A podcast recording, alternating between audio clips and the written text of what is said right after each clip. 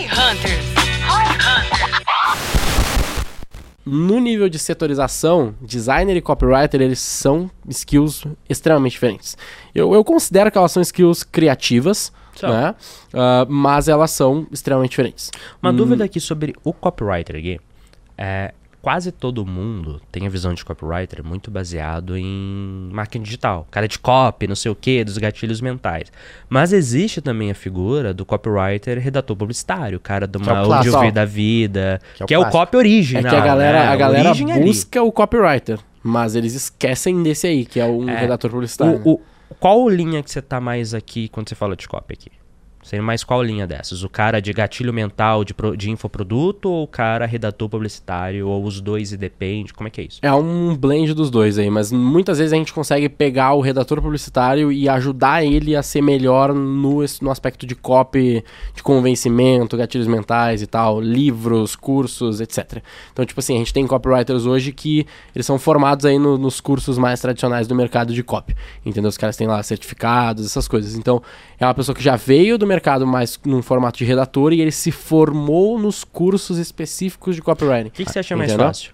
Eu- Pra vocês dois, eu pegar um cara de uma áudio V da vida lá, um redator publicitário clássico e ensinar ele, pô, vamos aqui colocar uns gatilhozinhos, um, Um negócio tempero. desse e Um tal. tempero de um conversão. tempero focado em conversão, que É talvez isso. ali seu professor na faculdade ficaria com vergonha de você, ou pegar o cara que nasceu no mundo de copy, infoproduto, infoproduto de converte, Gatilho gatilho, gatilho, mental, gatilho, azar, gatilho, azar. ensinar ele essas, essa escola mais tradicional da coisa.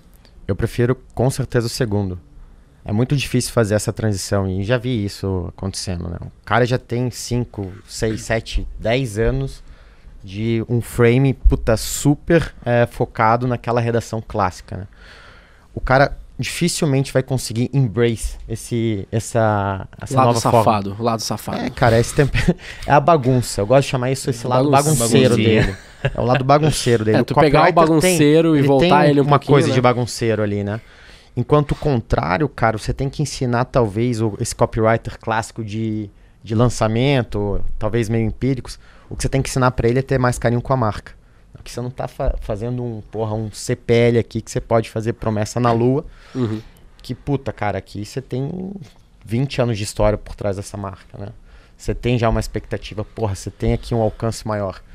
É, então, o, o seu cuidado passa a ser, porra, um- um- acho que essa transição ela, ela é muito mais fácil. É, eu concordo, eu só sei que é muito mais difícil fazer isso na quantidade de profissionais que tem no mercado. Tem pouco, Então, é uma indústria nova. A contratar minha impressão é o- é uma indústria nova. Copy, pica, tipo, pica que eu digo esse aí, né? O cara mais novo, mais recente, e aí voltar ele um pouquinho, ensinar ele também as, as partes mais tradicionais do negócio, eu acredito que é um caminho que faz mais sentido. Tu dá uma segurada no cara do que tu potencializar muito o lado safado dele, Ah, mas é mais difícil de achar esse cara no mercado livre aí procurando trampo. Esse cara normalmente tu vai conseguir ele muito por Hunter.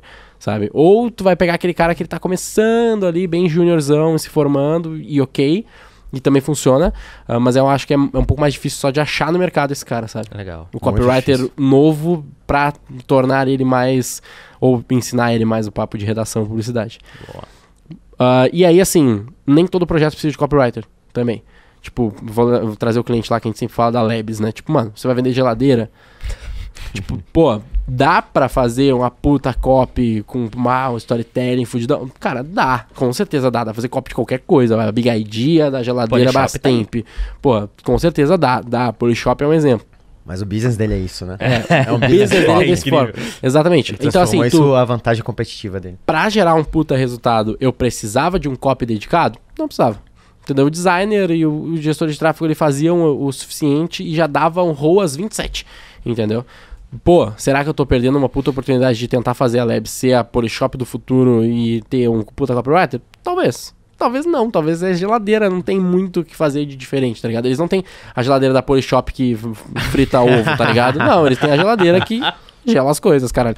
Então não, não tem muito, tu vai ter Mas que forçar muito, Se sabe? a sua geladeira fritar ovo, faça uma cópia. Exatamente. né?